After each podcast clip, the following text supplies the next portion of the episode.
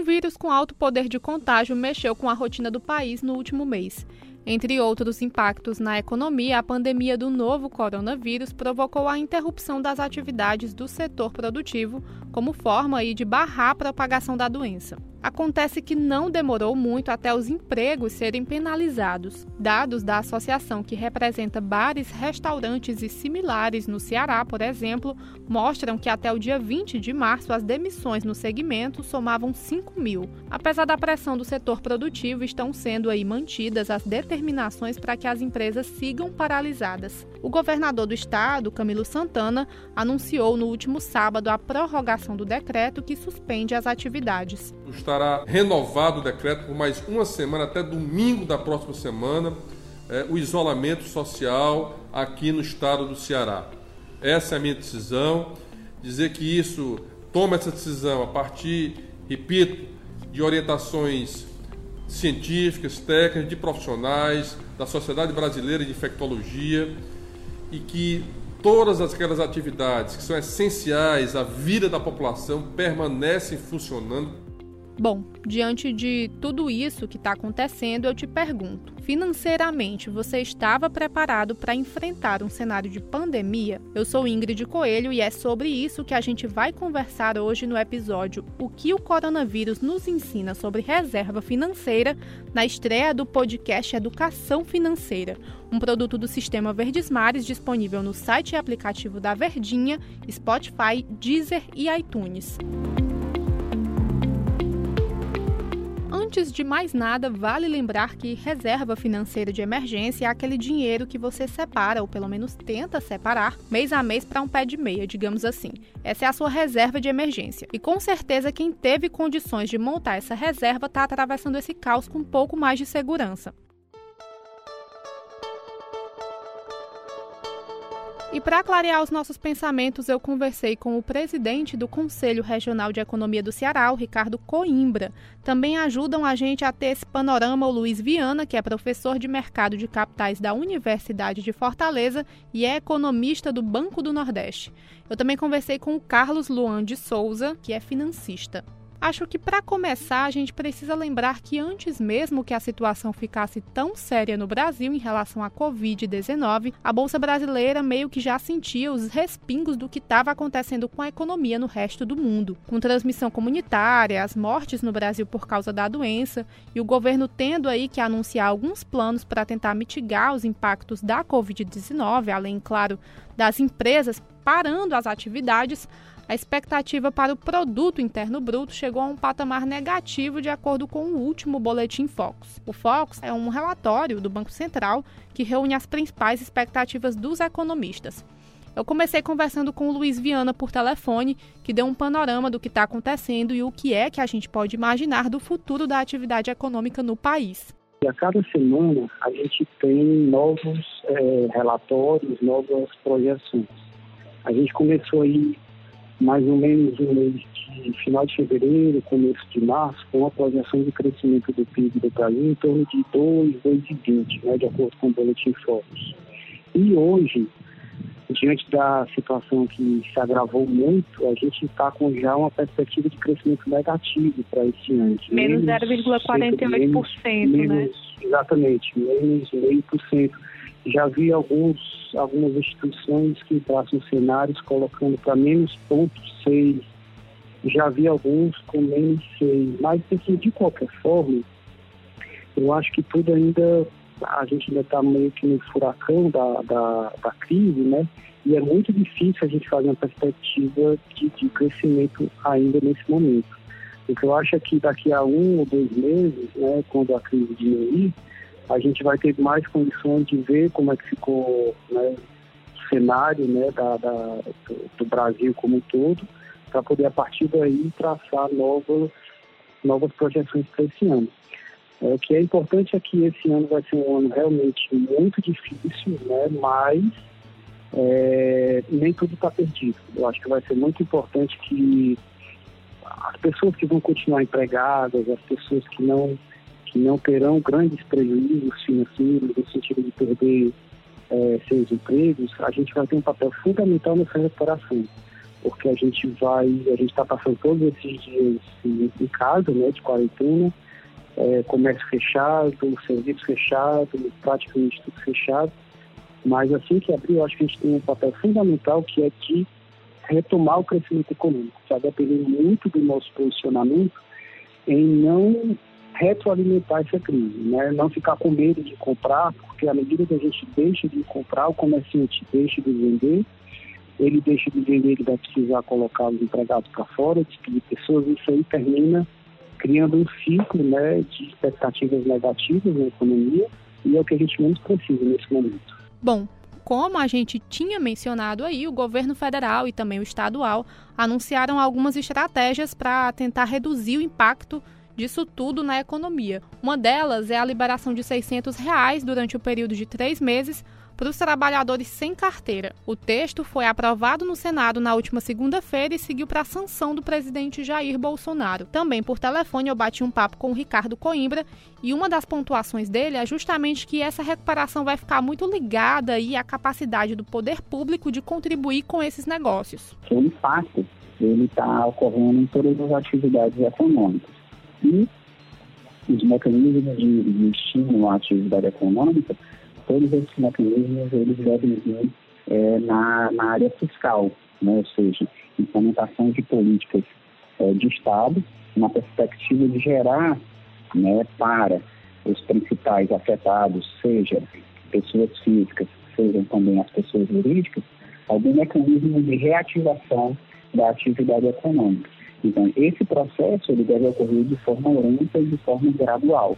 Então, a gente imagina que a gente vai passar aí por quatro, cinco meses, né, é, um nível de retração forte da atividade econômica, e à medida que os casos forem reduzindo e que as atividades elas começam a ocorrer, principalmente na área do segmento do comércio, do varejo, do serviço, é, e que isso também deve ocorrer de forma lenta e de forma gradual não vai acontecer é, de uma hora para outra, ou seja, você vai ter uma queda, mas você não vai ter uma subida rápida. Você tende a ter uma subida, uma subida lenta, né? E esse processo ele tende a ser lento e vai depender muito também da capacidade do Estado brasileiro de contribuir nessa situação fiscal, né? Ou seja, a gente já, já tem medidas que estão, sendo tomadas, né? O recurso dos, dos, dos 600 reais para a informal, é, os dois meses aí de financiamento é, da folha de pagamento. Então, é, é, são medidas iniciais que estão sendo tomadas pelo governo, né, que vão ajudar na manutenção da capacidade produtiva das empresas e na capacidade de consumo é, das pessoas. Mas é provável que aportes maiores possam acontecer à medida é, da, da, evolução do, do, do número de, de, afetados, né, do número de mortos, se a gente vai ter uma restrição ainda maior ou não, vai depender da própria evolução é, da, da doença. À medida que você começa a observar uma retração, aí é provável que algumas atividades voltem e, e também voltem de forma gradual. E diante dessas avaliações de que a nossa economia ainda deve levar um tempo aí para se recuperar, voltar ao patamar de antes da propagação do coronavírus no país, apesar de não estarmos ainda aí no olho do furacão dessa pandemia, a gente já conversou aqui o que é que é possível tirar de lição, que pandemias assim nos ensinam sobre acreditar na educação financeira, seguir essas práticas e fazer com que isso se torne um hábito. Cabe aqui a gente destacar um dado preocupante, tá? Quase metade dos brasileiros não controla o próprio orçamento. Isso quem diz é a pesquisa do Serviço de Proteção ao Crédito no Brasil né, e a Confederação Nacional de Dirigentes Logistas. Assim fica mesmo difícil criar uma reserva financeira e passar por um momento assim acaba se tornando mais doloroso. O que é que esse momento deixa de, de aprendizado aí para quando a gente realmente voltar para um período mais tranquilo economicamente falando, para a gente conseguir montar essa reserva financeira e ficar seguro para possíveis outros momentos de instabilidade.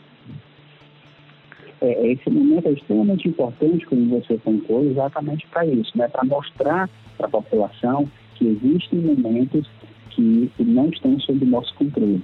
Né? A gente tem que estar sempre ordeiro com as nossas contas, com as nossas finanças, com aquilo que a gente ganha, com aquilo que a gente, com aquilo que a gente gasta. Porque momentos de eventualidade, eles sempre podem acontecer. E esse momento é um momento de uma grande eventualidade. Né? Então, para as pessoas que já estavam organizadas, preparadas com seu orçamento, elas vão conseguir passar por essa situação é, de forma é, é, menos impactada. Mas as pessoas que não tinham, não têm nenhum tipo de controle, nenhum, nenhum, nenhum tipo de reserva financeira, essas vão ter muita dificuldade. Né? Elas vão passar por um aperto muito grande. Né? E, a, e a ideia é que se busque também no seio familiar, né? ver quem é que pode, nesse momento, que tem essa, essa, essa, essa estruturação financeira um pouco melhor, para que possa também é, de repente socorrer, seja com alimentos ou às vezes também com é, recursos.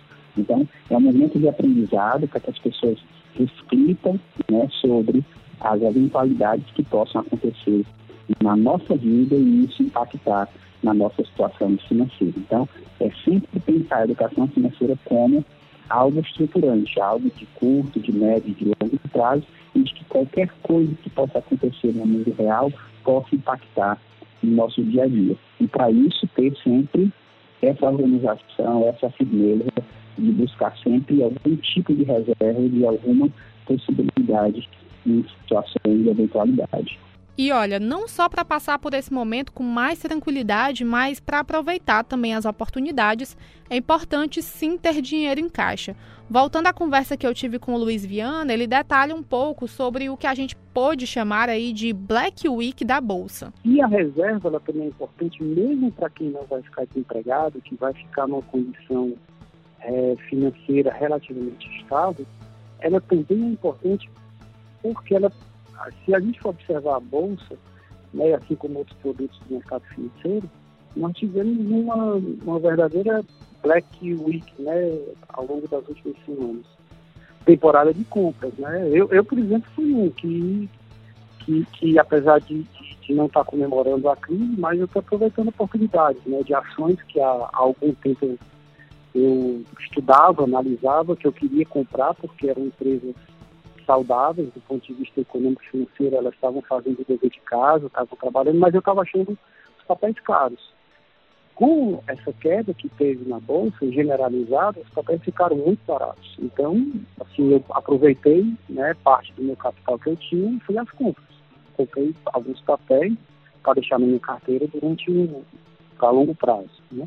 Então, assim, a reserva financeira, uma educação financeira, sempre ela é importante seja para você passar por essas situações de crise, minimizando seus prejuízos, ou para aqueles que vão ficar desempregados, os comerciantes que vão ter alguns problemas, né, o pessoal da área de serviço, né, e também para aquele que quer aproveitar a oportunidade. Né? Se você tem uma reserva financeira para esses momentos, você pode daqui a alguns anos ter um retorno muito bom sobre o capital que você investiu agora porque muitas empresas elas tiveram seus ativos, suas ações completamente desvalorizadas, né, sem que haja, do ponto de vista de fundamentos econômicos, motivo para aquela redução. Foi apenas, digamos, um grande efeito manada, né? Todo mundo achou que a bolsa ia cair, todo mundo começou a vender, a bolsa realmente cai, as pessoas continuam a vender, a bolsa continua a cair, até que alguém chega e diz, opa, peraí que agora está muito barato, é hora da gente começar a ir comprando, que foi o que aconteceu agora. É, Luiz Fernando, você mencionou algo que chamou bastante a minha atenção. Ações que você comprou, mas que você já vinha analisando o desempenho delas há algum tempo. É importante também, antes de correr aí e junto com a manada, correr para partir para as ações, buscar o aprendizado para alocar esse dinheiro, essa reserva financeira da melhor forma, é isso? Isso. Sempre a gente precisa tentar fazer isso. Né? A gente nunca pode ir no ímpeto, e, e é uma coisa que eu defendo muito, inclusive como professor, nas minhas disciplinas, principalmente de mercado de capitais, é que os, os alunos estão ali, muitos deles, eles não vão ser empresários, eles não vão trabalhar num banco, eles não vão trabalhar no investimento, eles não vão fazer nada disso. Mas, em geral, todos eles querem ser investidores. Por quê? Porque mesmo que é, eles, eles não têm os seus negócios, não têm suas empresas, eles querem fazer poupança, todos nós queremos. E para a gente poder dar um certo sentido aos investimentos que a gente faz, a gente precisa ter esse conhecimento. Então você vai no banco hoje, então o gerente, o gerente vai te oferecer um leque de produtos. Você precisa minimamente estar informado para saber se aquilo que ele está vendendo realmente é o mais adequado para o teu perfil, se ele não está querendo te vender algum produto só para cumprir as metas mensais dele, se ele está te vendendo um produto que realmente é o que você precisa para o teu projeto de vida, seja no curto, no médio ou no longo prazo. Então é muito importante que a gente todos, né, a gente acompanhe o mercado financeiro como um todo para saber os momentos, aproveitar as oportunidades. Essa é uma oportunidade única que talvez tenha acontecido em 2008 com a crise subprime norte-americana, né? mas você ter ações de empresas que caíram 50%, 60%, até 80%, e você pensar assim, bom, essa empresa ela vai sofrer um pouco, vai, mas ela é muito grande, ela é, por exemplo, a Petrobras. A Petrobras estava cotada antes da crise a 29, 30 reais. Né? Ela não estava conseguindo sair disso. E ela chegou a 10. E a Petrobras não vai deixar de ser a Petrobras por conta de uma, de uma crise dessa que é passageira, né? Então abre uma oportunidade excepcional. Os grandes investidores né, que, que, que, a gente pode pesquisar na internet, eles fizeram a mesma coisa. Tá? Então a gente, é, eles procuram sempre estudar, escolher os ativos e encontrar uma melhor oportunidade para entrar nos papéis. Luiz, aproveitando esse gancho dessa nossa conversa, é, quais são os componentes que a gente deve analisar numa ação antes de definir se vai comprar ou não aquele papel? Quais são os principais detalhes que devem ser observados?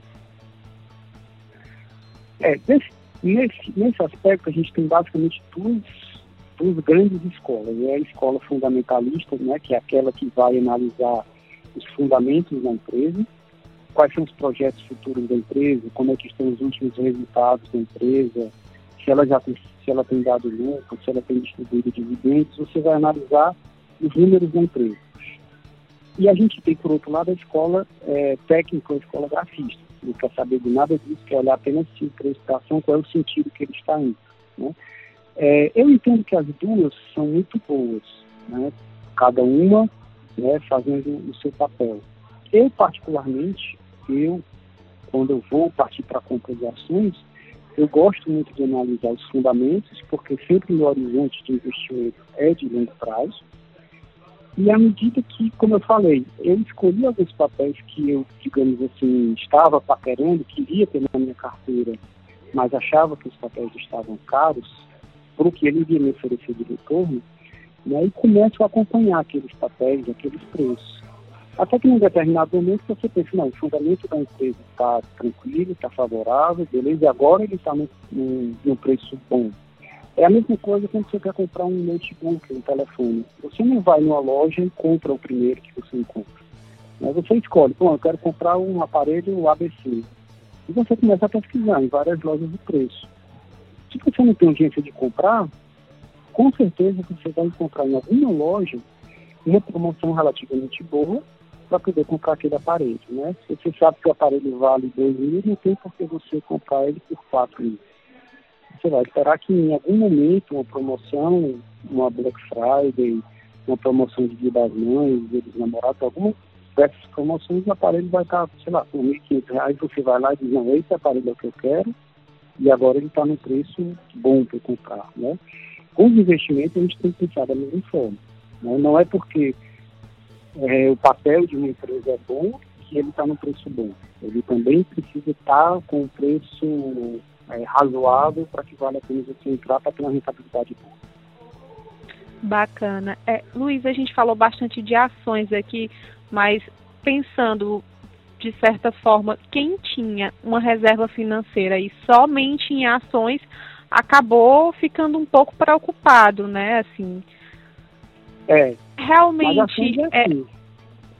qual a importância é. assim, de você ter um investimento diversificado, de você olhar para outras possibilidades e não ter tudo somente, por exemplo, em ações, dividir em renda fixa. É importante isso ou realmente dá para ter tudo só em um lugar e ficar mais despreocupado? Não, não. Com certeza o ideal, o ideal é que a pessoa tenha uma diversificação boa do, do seu portfólio, né? É, a questão que eu falo muito de ações é porque eu gosto muito das ações, eu gosto muito do mercado de capitais e eu sempre penso no horizonte de investimento de longo prazo. Né? E as ações em geral, né, historicamente, no longo prazo, apesar dela, dela de você precisar ter um coração bom para passar por essas situações, é um grande teste né, para cardíaco. Você está vendo ali seus investimentos de uma hora para outra passarem a valer metade do que eles valiam há uma semana atrás, dez dias. Mas, assim, em geral, no longo prazo, eles têm uma rentabilidade muito interessante.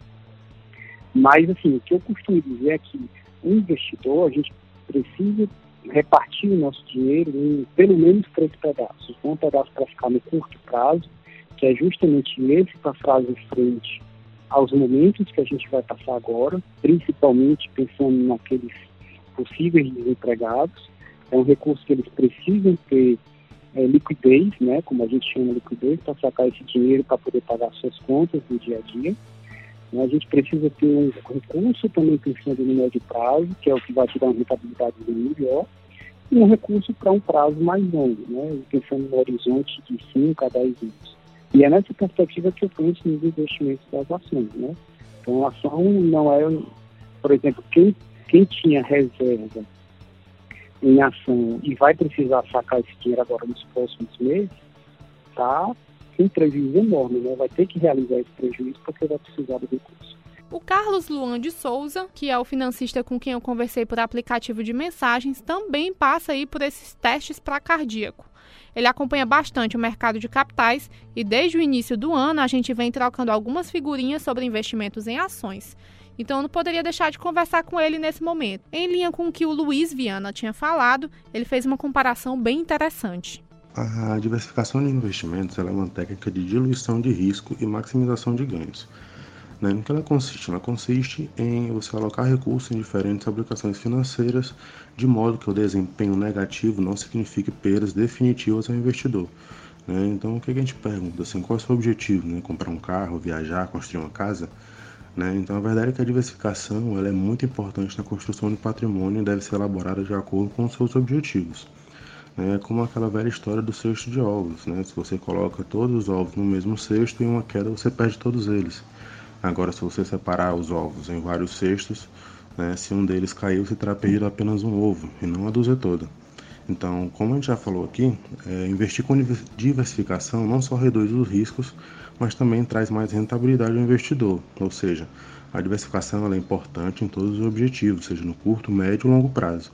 Né? No longo prazo você reduz essas oscilações e no curto e médio prazo acumula essas rentabilidades de diferentes produtos, né? acabando melhorando assim sua performance.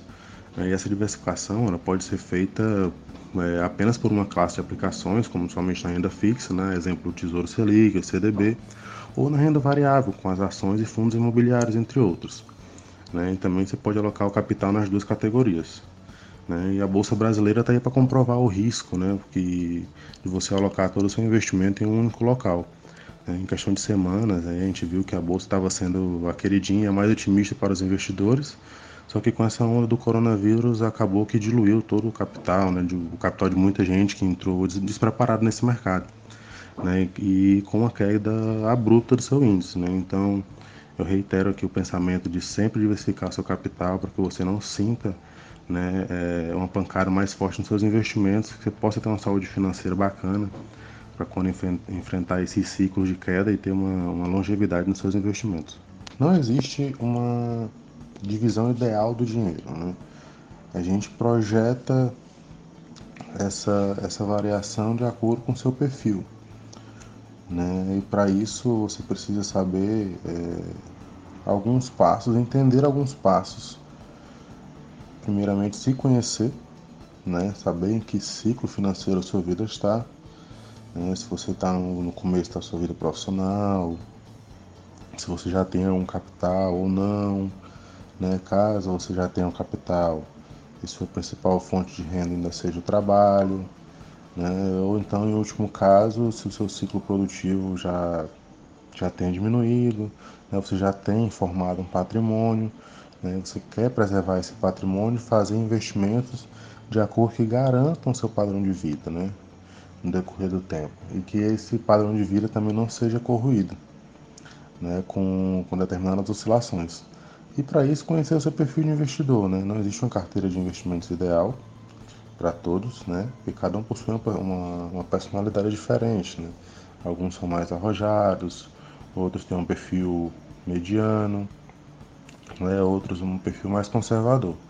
Então, o, o, quem quer começar a investir, nesse caso, precisa primeiro se conhecer, né? Conhecer suas finanças, conhecer seu perfil de investidor para aí depois a gente começar a fazer essa divisão do, do seu patrimônio para poder é, montar uma carteira, né, uma carteira ótima para determinado cliente. Né? Cada cliente tem uma, tem uma maneira diferente de, de montar essa, essa carteira. Eu também pedi para o Luan comentar um pouco sobre esse conceito de rebalanceamento de carteira. É um assunto que fica bem trending topics, digamos assim, diante desses momentos de grandes mudanças nos mercados. Esse rebalanceamento, claro, vai depender do perfil de investidor. Depois que você analisa a sua situação financeira, faz suas projeções do que você almeja de futuro, né, a diversificação é o mais simples. Né, acaba sendo bem simplificada porque você já vai ter definido um perfil, né, que pode ser conservador, moderado ou agressivo. Tudo vai depender do seu, do seu gosto, a riscos, né, que varia muito de questão de idade, estabilidade financeira, né, seus objetivos longo prazo, nível de renda etc. Então, para um perfil conservador, né, é possível diversificar somente no tesouro direto. Né, a gente pode colocar aí como por exemplo 80% no Tesouro Selic, 15% no Tesouro IPCA, 5% no Tesouro Prefixado. Né? Essa diversificação com títulos públicos ela pode ser feita com até mesmo menos de 500 reais. Né? Então tipo, não é preciso ter grande quantidade de valor para formar um portfólio de qualidade e sólido. Né? Além do que eles possuem garantia no FGC, né? que é o Fundo Garantidor de Crédito, que é até 250 mil né? Então, caso o emissor dos títulos quebre, você não perde o que investiu.